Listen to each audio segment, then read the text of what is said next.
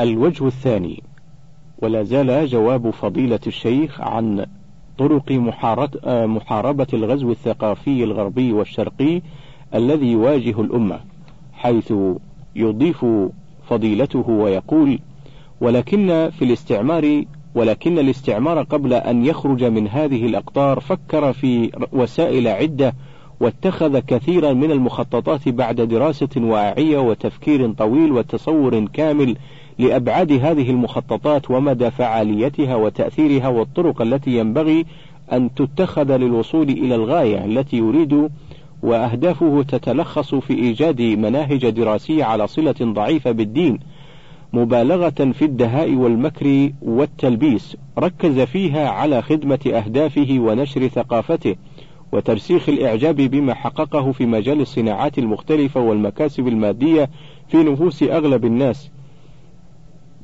حتى إذا ما تشربت حتى إذا ما تشربت بها قلوبهم وأعجبوا بمظاهر بريقها ولمعانها وعظيم ما حققته وأنجزته من المكاسب الدنيوية والاختراعات العجيبة لا سيما في صفوف الطلاب والمتعلمين الذين لا يزالون في سن المراهقة والشباب.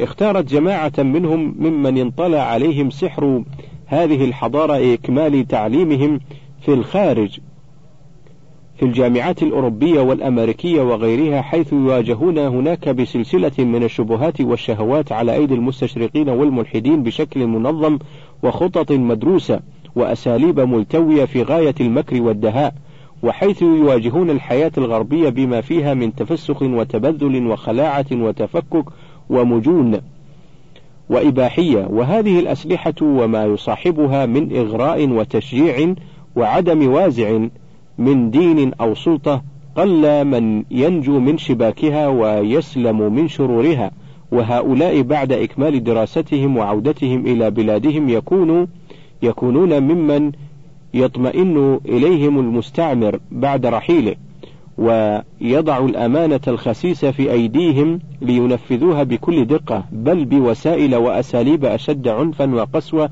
من تلك التي سلكها المستعمر. كما وقع ذلك فعلا في كثير من البلاد التي ابتليت بالاستعمار أو كانت على صلة وثيقة به. أما الطريق إلى السلامة من هذا الخطر والبعد عن مساويه ومن مساويه عن مساوئه وأضراره فيتلخص في إنشاء الجامعات والكليات والمعاهد المختلفة بكافة اختصاصاتها للحد من الابتعاث إلى الخارج، وتدريس العلوم العلوم بكافة أنواعها، مع العناية بالمواد الدينية والثقافة, والثقافة الإسلامية في جميع الجامعات والكليات والمعاهد حرصا على سلامة عقيدة الطلبة وصيانة أخلاقهم وخوفا على مستقبلهم وحتى يسهموا في بناء مجتمعهم على نور من تعاليم الشريعة الإسلامية وحسب حاجات ومتطلبات هذه الأمة المسلمة.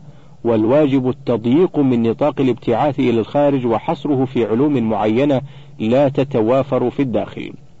الهامش مجموع فتاوى ومقالات متنوعة الجزء الخامس في الصفحتين التاسعة والخمسين والستين بعد المئتين.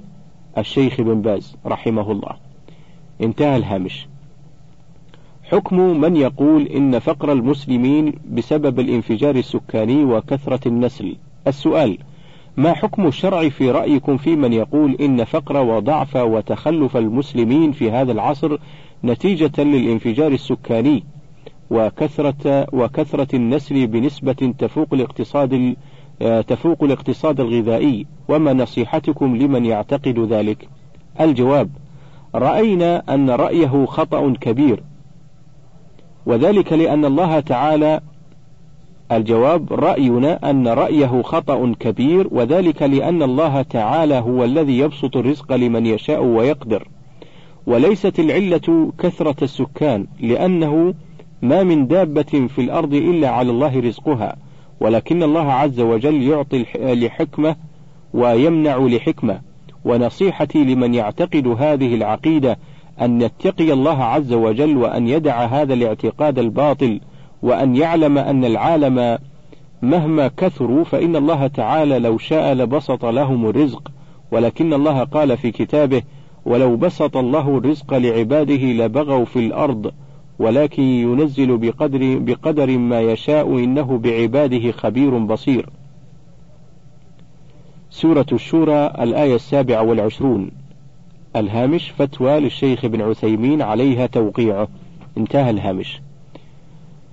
فتوى الشيخ بن باز في الدش من عبد العزيز بن عبد الله بن باز إلى من يطلع عليه من المسلمين وفقني الله وإياهم لما فيه رضاه وأعاذني وإياهم من أسباب غضبه وعقابه. آمين. سلام عليكم ورحمة الله وبركاته. أما بعد فقد شاع في هذه الأيام بين الناس ما يسمى بالدش أو بأسماء أخرى. وأنه ينقل جميع ما يبث في العالم من أنواع الفتن والفساد والعقائد الباطلة والدعوة إلى أنواع الكفر والإلحاد مع ما يبثه من الصور النسائية ومجالس الخمر والفساد وسائر أنواع الشر الموجودة في الخارج بواسطة التلفاز. وثبت لدي أنه قد استعمله الكثير من الناس وأن آلاته تباع وتصنع تباع وتصنع في البلاد. فلهذا وجب علي التنبيه على خطورته ووجوب محاربته والحذر منه وتحريم استعماله في البيوت وغيرها وتحريم بيعه وشرائه وصناعته أيضا لما في ذلك من الضرر العظيم والفساد الكبير والتعاون على الإثم والعدوان ونشر الكفر والفساد بين المسلمين والدعوة إلى ذلك بالقول والعمل. فالواجب على كل مسلم ومسلمة الحذر من ذلك والتواصي بتركه والتناصح في ذلك عملا بقوله تعالى وتعاونوا على البر والتقوى ولا تعاونوا على الإثم والعدوان واتقوا الله إن الله شديد العقاب. سورة المائدة الآية الثانية ويقول سبحانه والمؤمنون والمؤمنات بعضهم أولياء بعض يأمرون بالمعروف وينهون عن المنكر. سورة التوبة الآية الواحدة والسبعون. ويقول عز وجل والعصر إن الإنسان لفي خسر إلا الذين آمنوا وعملوا الصالحات وتواصوا بالحق وتواصوا بالصبر. سورة العصر. ويقول النبي صلى الله عليه وسلم من رأى منكم منكرا فليغيره بيده فإن لم يستطع فبلسانه فإن لم يستطع فبقلبه وذلك أضعف الإيمان. الهامش رواه مسلم في الإيمان رقم 49 انتهى الهامش.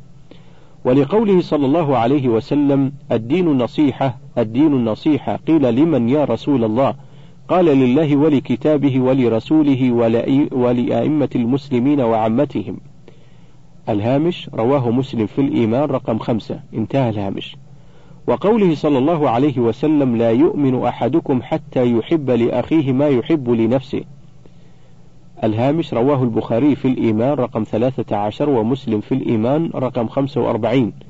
انتهى الهامش. وفي الصحيحين عن جرير بن عبد الله البجلي رضي الله عنه قال بايعت النبي صلى الله عليه وسلم على إقام الصلاة وإيتاء الزكاة والنصح لكل مسلم. الهامش رواه البخاري في الإيمان رقم 74 ومسلم في الإيمان رقم 56 انتهى الهامش. والآيات والأحاديث عن النبي صلى الله عليه وسلم في وجوب التناصح والتواصي بالحق والتعاون على الخير كثيرة جدا. فالواجب على جميع المسلمين حكومات وشعوبا العمل بها والتناصح فيما بينهم والتواصي بالحق والصبر عليه. والحذر من جميع أنواع الفساد والتحذير من ذلك رغبة فيما عند الله وامتثالا لأوامره وحذرا من سخطه وعقابه. والله المسؤول أن يوفقنا وجميع المسلمين لما يرضيه وأن يصلح قلوبنا وأعمالنا جميعا وأن يوفق ولاة أمرنا لمنع هذا البلاء والقضاء عليه وحماية المسلمين من شره.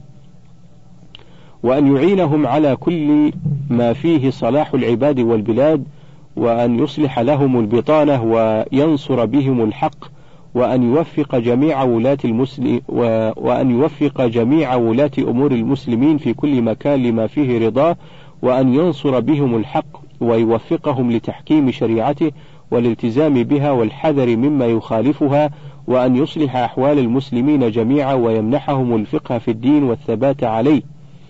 والحذر مما يخالفه إنه ولي ذلك والقادر عليه.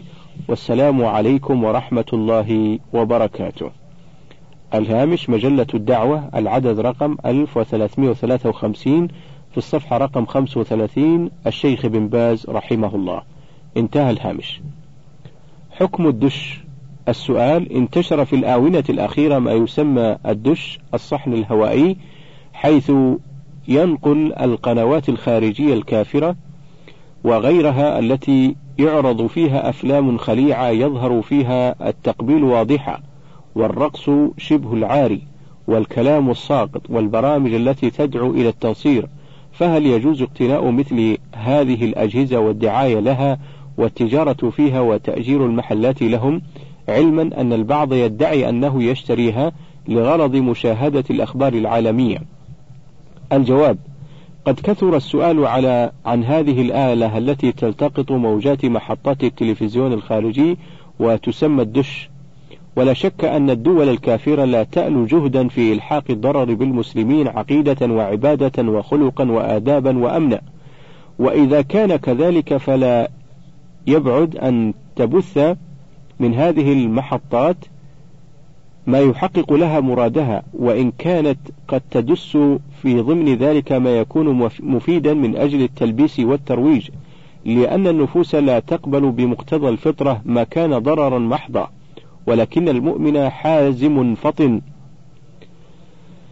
علمه الله تعالى كيف يقارن بين الصالح والمفسد وبين النافع والضار وعنده من القوة والشجاعة ما يستطيع به التخلص من أوضار هذه المفاسد والمضار. وإذا كان أمر هذه الدشوش ما ذكر في السؤال فإنه لا يجوز اقتناؤها ولا الدعاية لها ولا بيعها ولا شراؤها لأن هذا من التعاون على الإثم والعدوان المنهي عنه بقوله تعالى: وتعاونوا على ولا تعاونوا على الإثم والعدوان سورة المائدة الآية الثانية فنسأل الله تعالى أن يهدينا وإخواننا صراطه المستقيم وأن يجنبنا صراط أصحاب الجحيم من المغضوب عليهم والضالين فتاوى معاصرة في الصفحة الثالثة والسبعين الشيخ بن عثيمين انتهى الهامش. حكم إدخال كلمات أجنبية في الكلام العربي أثناء الحديث. السؤال يدخل البعض في طيات كلامه العربي كلمات أجنبية عندما تتحدث معه وربما كانت هذه الكلمات لا حاجة لها. فما تعليقكم على هذا الأمر؟ الجواب تعليقي أن المسلم ينبغي له ألا يتكلم بغير العربية إلا إذا دعت الحاجة إلى ذلك. لكون الشيء معروفا باسمه غير العربي أو كون المخاطب لا يفهم من العربية إلا قليلا فإن هذا لا بأس به. أما إذا كان الإنسان عربيا وهذا الشيء الذي تحدث عنه له اسم في اللغة العربية فلا ينبغي له أن يأتي بشيء آخر من اللغات الأخرى. لأن أفضل اللغات وأتمها وأحسنها هي هي في اللغة العربية. ولهذا نزل القرآن باللغة العربية وهو أفضل الكتب التي أنزلها الله تعالى على رسله. وكان أيضا لسان آخر الأنبياء وخاتمهم محمد صلى الله عليه وسلم وكان أيضا لسان آخر الأنبياء وخاتمهم محمد صلى الله عليه وسلم اللسان العربي وهو دليل واضح على فضيلة اللغة العربية. الهامش ألفاظ ومفاهيم في ميزان الشريعة في الصفحة السادسة والخمسين الشيخ ابن عثيمين. انتهى الهامش. حكم ثناء الإنسان على نفسه. السؤال سئل فضيلة الشيخ عن حكم ثناء الإنسان على نفسه. الجواب فأجاب قائلا الثناء على النفس إذا إن أراد به الإنسان التحدث بنعمة الله عز وجل أو أن يتأسى به غيره من أقرانه ونظرائه فهذا لا بأس به. وإن أراد به الإنسان تزكية نفسه وإدلاله بعلمه على ربه عز وجل فإن هذا فيه فإن هذا فيه شيئا من المنة فلا يجوز. وقد قال الله تعالى يمنون عليك أن أسلموا قل لا تمنوا علي إسلامكم بل الله يمن عليكم أن هداكم للإيمان إن كنتم صادقين سورة الحجرات الآية السابعة عشرة. وإن أراد به مجرد الخبر فلا بأس به لكن الأولى تركه. فالأحوال إذن في مثل هذا الكلام الذي فيه ثناء المرء على نفسه أربع. أو أربعة الحال الأولى أن يريد بذلك التحدث بنعمة الله عليه فيما حباه به من الإيمان والثبات. الحال الثانية أن يريد بذلك تنشيط أمثاله ونظرائه على مثل ما كان عليه. فهاتان الحالان محمودتان لما يشتملان عليه من هذه النية الطيبة. الحال الثالثة أن يريد بذلك الفخر والتباهي والإذلال على الله عز وجل بما هو عليه من الإيمان والثبات. وهذا غير جائز لما ذكرنا من الآية. الحال الرابعة أن يريد بذلك مجرد الخبر عن نفسه بما هو عليه من الإيمان والثبات فهذا جائز ولكن الأولى تركه. الهامش مجموع فتاوى ورسائل الشيخ ابن عثيمين في الجزء الثالث في الصفحتين السادسة والتسعين والسابعة والتسعين. انتهى الهامش. حكم الملاكمة ومصارعة الثيران والمصارعة الحرة. السؤال ما حكم الإسلام في الملاكمة ومصارعة الثيران والمصارعة الحرة؟ الجواب الملاكمة ومصارعة الثيران من المحرمات المنكرة. لما في الملاكمة من الأضرار الكثيرة والخطر العظيم ولما في مصارعة الثيران من تعذيب للحيوان بغير حق. أما المصارعة الحرة التي ليس فيها خطر ولا أذى ولا آه، كشف للعورات فلا حرج فيه. لحديث مصارعة النبي صلى الله عليه وسلم ليزيد ابن ركان فصرعه النبي صلى الله عليه وسلم. الهامش رواه أبو داود في اللباس رقم أربعة آلاف وثمانية وسبعين والترمذي في اللباس رقم ألف وسبعمائة وخمسة وثمانين وله شاهد عند البيهقي في الجزء العاشر رقم ثمانية عشر يتحسن به أو يتحسن به. انتهى الهامش. ولأن الأصل في مثل هذا الإباحة إلا ما حرمه الشرع المطهر وقد صدر من المجمع الفقهي الإسلامي التابع لرابطة العالم الإسلامي قرار بتحريم الملاكمة ومصارعة الثيران لما ذكرنا آنفا وهذا نصه. الحمد لله وحده والصلاة والسلام على من لا نبي بعده سيدنا محمد وعلى آله وصحبه أجمعين. أما بعد فإن مجلس فإن مجلس المجمع الفقهي الإسلامي لرابطة العالم الإسلامي في دورته العاشرة المنعقدة بمكة المكرمة في الفترة من يوم السبت الرابع والعشرين من شهر صفر من عام ثمانية وأربعمائة ألف للهجرة الموافق السابع عشر من شهر أكتوبر من عام سبعة وثمانين وتسعمائة ألف للميلاد إلى يوم الأربعاء الثامن والعشرين من شهر صفر من عام ثمانية وأربعمائة ألف للهجرة الموافق الواحد والعشرين من شهر أكتوبر من عام سبعة وثمانين وتسعمائة ألف للميلاد. قد نظر في موضوع الملاكمة والمصارعة الحرة من حيث عدهما رياضة بدنية جائزة. وكذا في مصارعة الثيران المعتادة في بعض البلدان الأجنبية هل تجوز في حكم الإسلام أو لا تجوز؟ وبعد المداولة في هذا الشأن من مختلف جوانبه والنتائج التي تسفر عنها هذه الأنواع التي نسبت إلى الرياضة وأصبحت تعرضها برامج البث التلفزي في البلاد الإسلامية وغيرها. وبعد الاطلاع على الدراسات التي قدمت في هذا الشأن بتكليف من من مجلس المجمع في دورته السابقة من قبل الأطباء ذوي الاختصاص وبعد الاطلاع على الإحصائيات التي قدمها بعضهم عما حدث فعلا في العالم نتيجة لممارسة الملاكمة وما يشاهد في التلفزة. من بعض مآسي المصارعة الحرة قرر مجلس المجمع ما يلي أولا الملاكمة.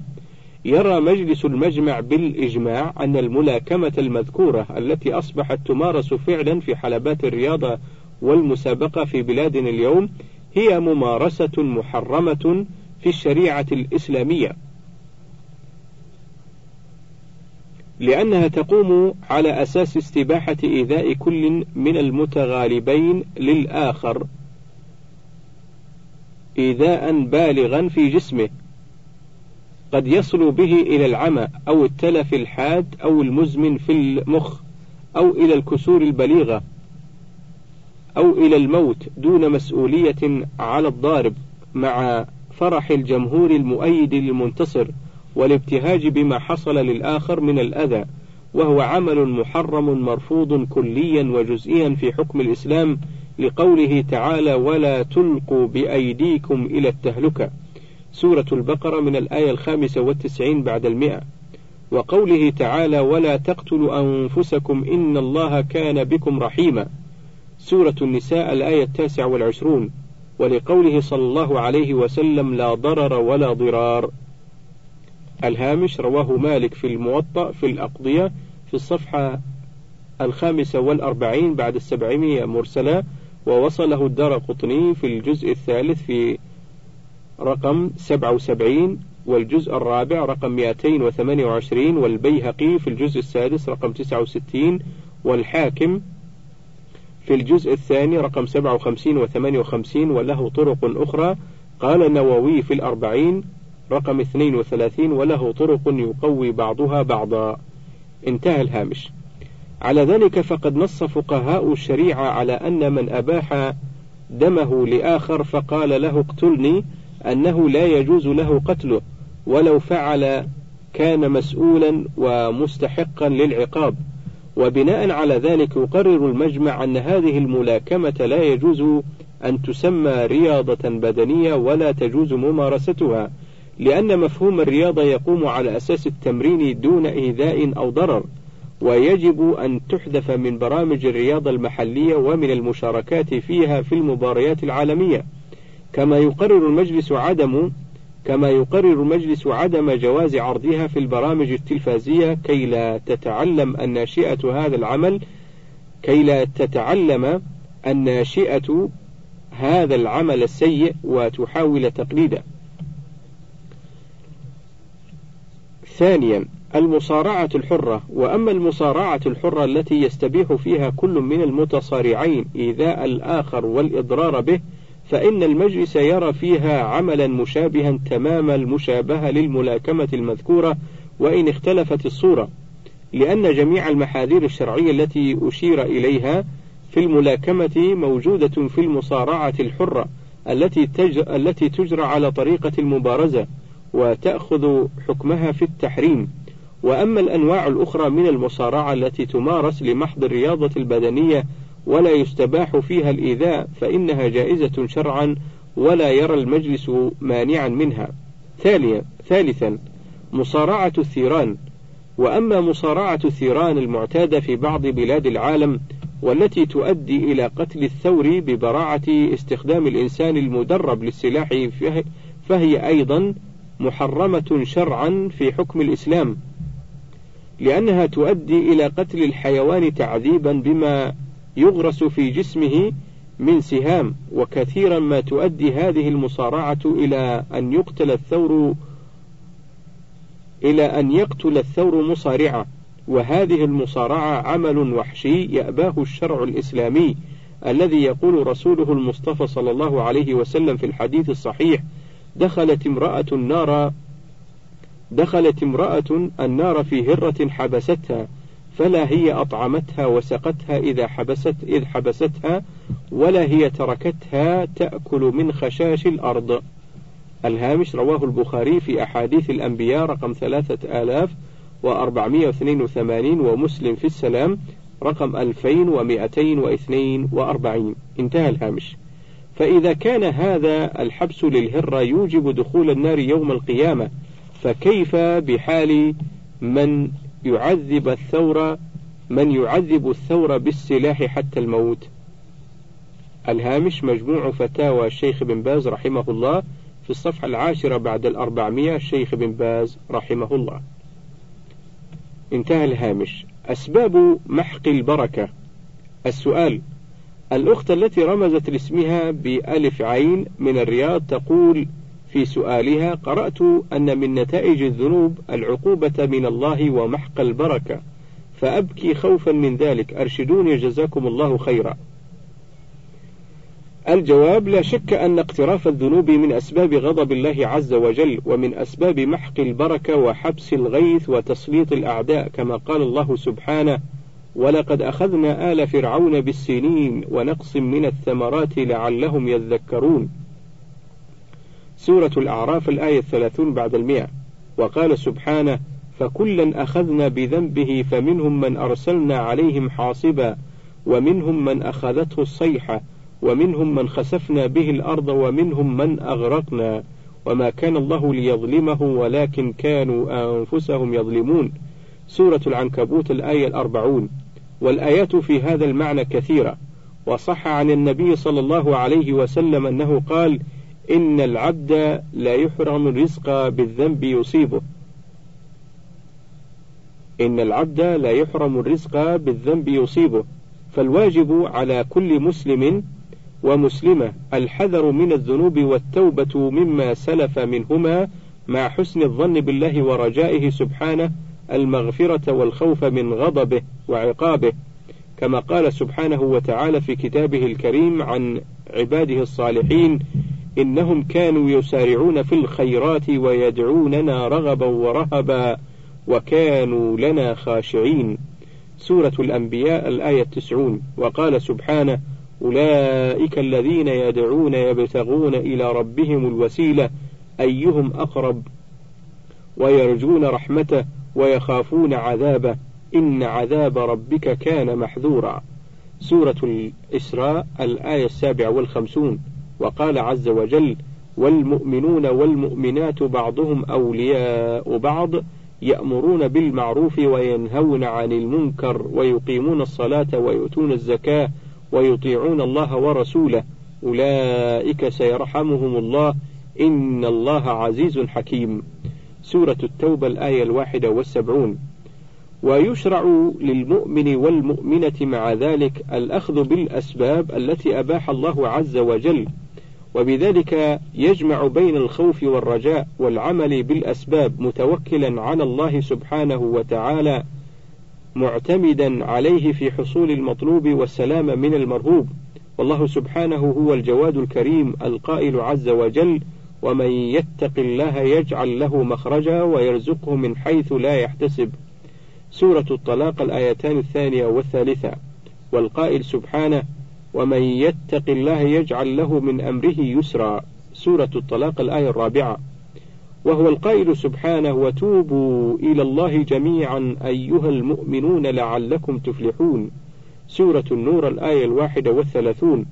فالواجب عليك أيتها الأخت في الله التوبة إلى الله سبحانه مما سلف من الذنوب والاستقامة على طاعته مع حسن الظن به عز وجل. والحذر من أسباب غضبه وأبشري بالخير الكثير والعاقبة الحميدة. والله ولي التوفيق. الهامش مجلة البحوث العدد رقم 31 في الصفحة العشرين والواحدة والعشرين بعد المئة. الشيخ بن باز رحمه الله. انتهى الهامش. تعليق تعليق حول كثرة أعداء الحركات الإسلامية. السؤال يكثر أعداء الحركات الإسلامية فما الوسيلة للتصدي لهم؟ الجواب لا شك أن الحركات الإسلامية في كل مكان لها أعداء وخصوم قد تكاتفوا ضدها، وهناك تنظيم علني وسري يمدهم بأنواع الدعم والتعضيد ورسم الخطط، والذي أرى في هذا المقام هو أنه يجب على الدول الإسلامية وأثرياء المسلمين إمداد تلك الحركات الإسلامية في كل مكان بالدعاة المخلصين المعروفين بالعلم والنشاط الإسلامي والصدق والصبر وحسن العقيدة وبالأموال التي تعينهم على القيام بمهمة الدعوة ونشرها والرد على خصوم الإسلام.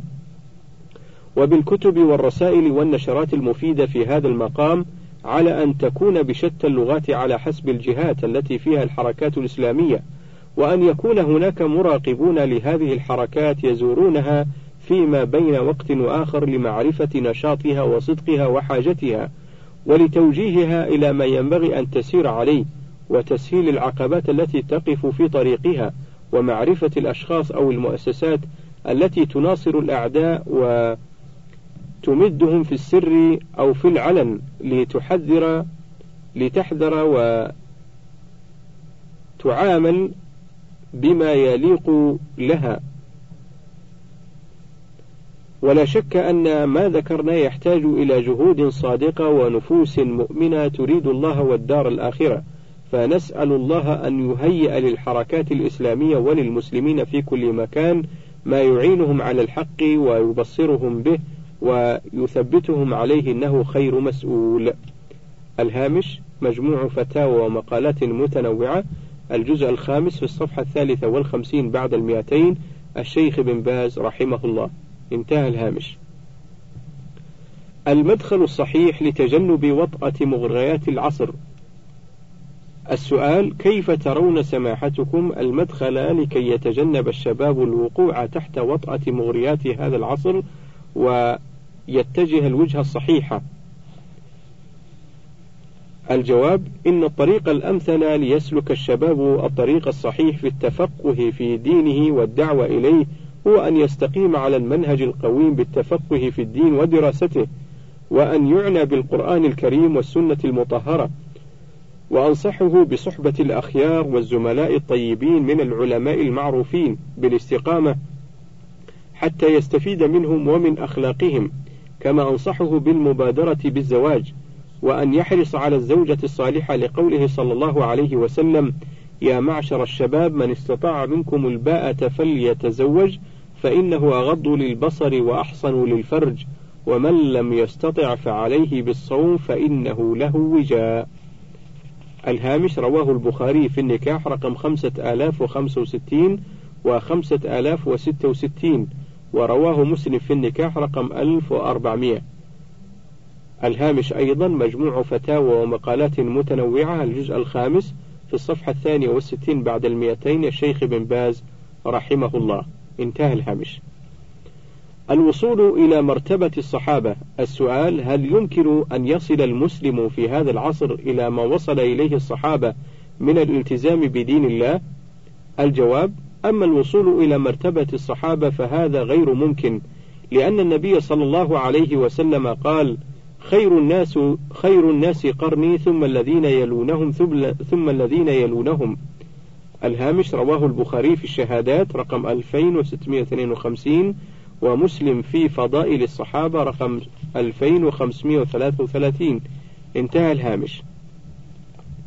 وأما إصلاح الأمة الإسلامية حتى تنتقل عن هذا الوضع إلى الذي هي عليه فهذا ممكن والله على كل شيء قدير.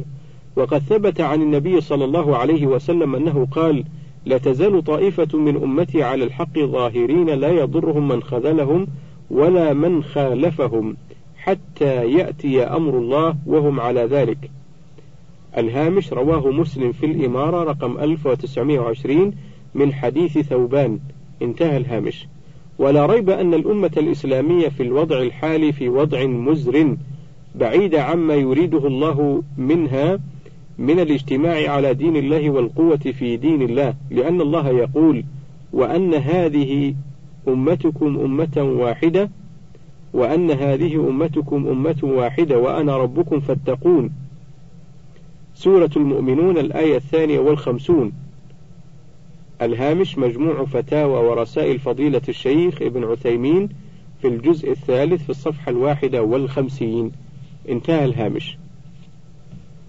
حكم الحسد وهل فيه شيء حسن؟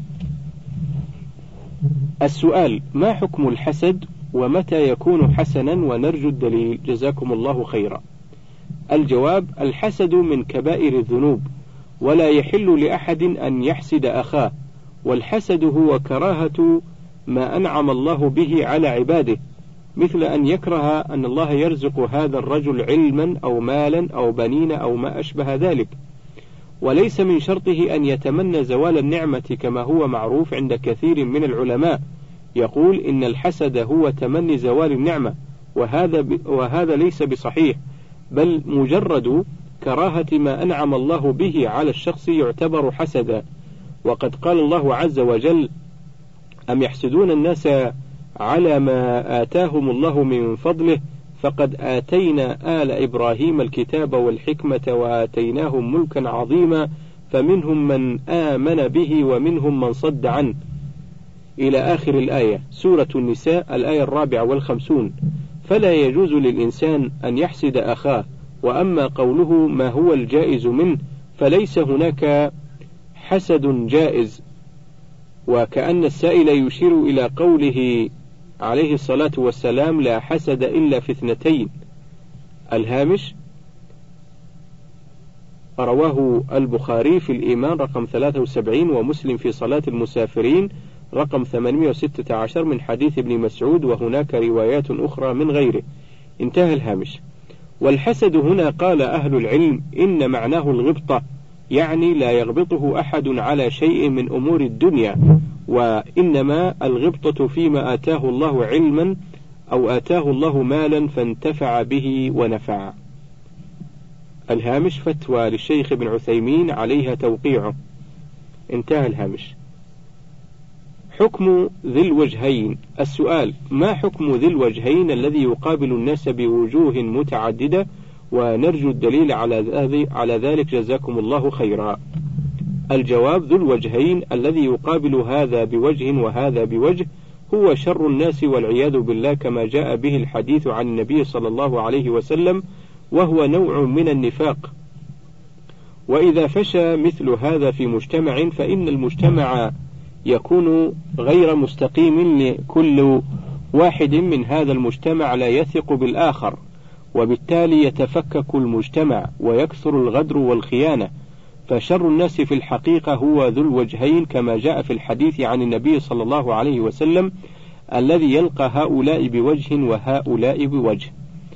الهامش رواه البخاري في المناقب رقم ثلاثة آلاف أربعمائة وأربعة وتسعين ومسلم في البر رقم ألفين وخمسمائة وستة وعشرين. انتهى الهامش. والواجب على المسلم الحذر من الحذر.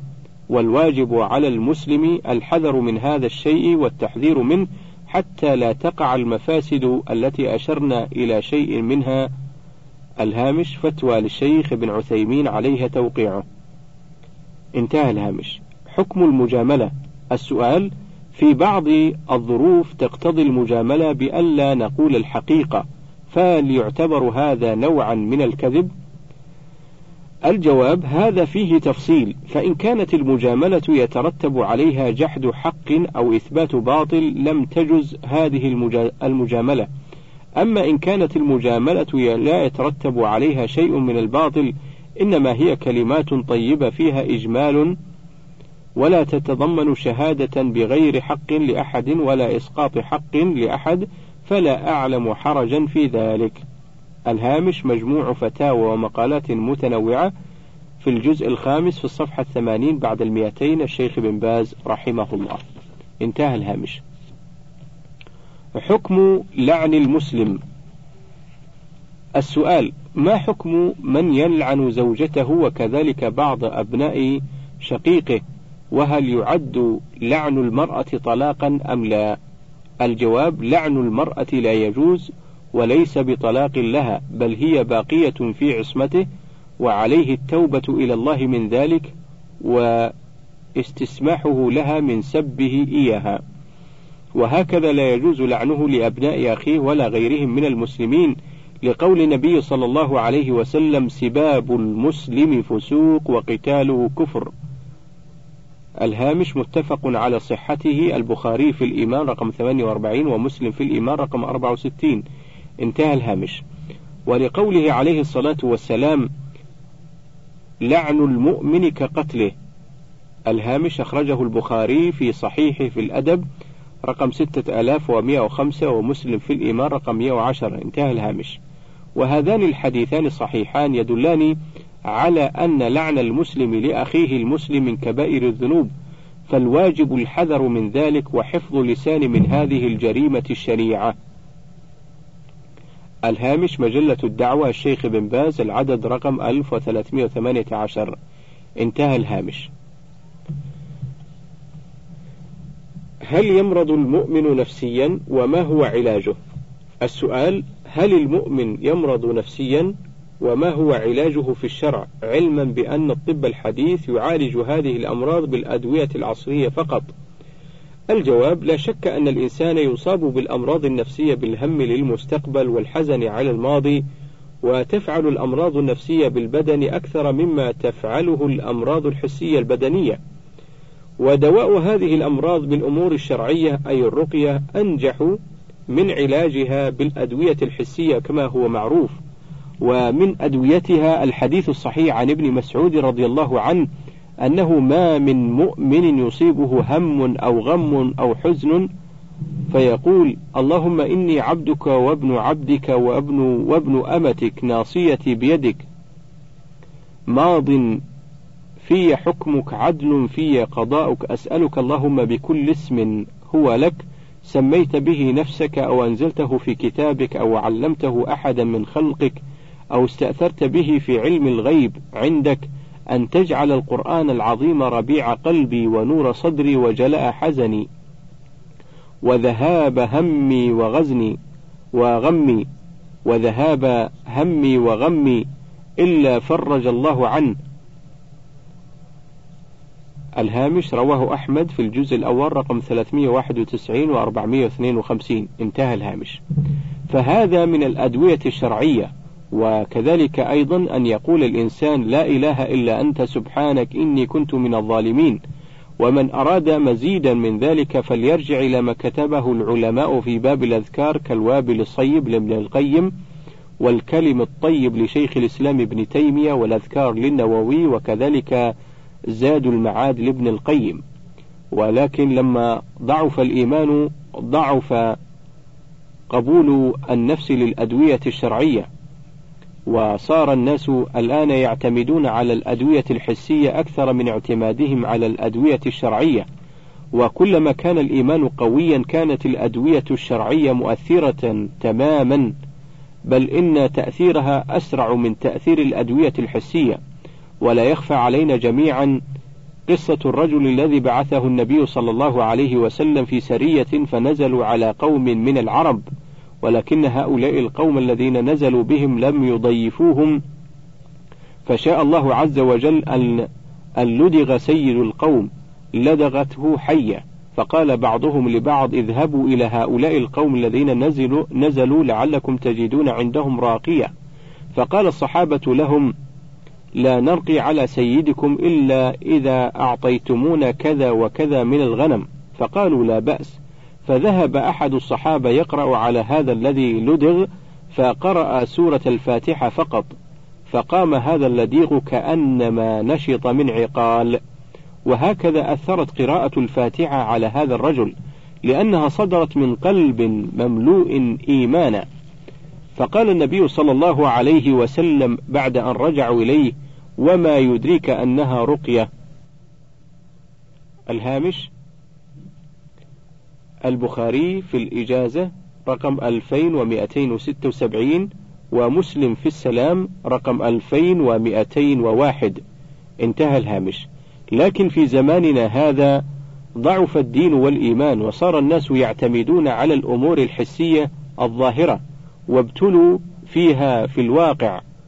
ولكن ظهر في مقابل هؤلاء القوم أهل شعوذة ولعب بعقول الناس ومقدراتهم وأموالهم يزعمون أنهم قراء بررة ولكنهم أكلة مال بالباطل والناس بين طرفي نقيض منهم من تطرف من من تطرف ولم يرى للقراءة أثرا إطلاقا ومنهم من تطرف ولعب بعقول الناس بالقراءة الكاذبة الخادعة ومنهم الوسط. الهامش مجموع دروس فتاوى الحرم المكي الجزء الثالث في الصفحتين الخامسة والثمانين والسادسة والثمانين بعد الثلاثمية الشيخ بن عثيمين. انتهى الهامش. وبهذا ينتهي الشريط الخامس والعشرون وننتقل إلى الشريط السادس والعشرين.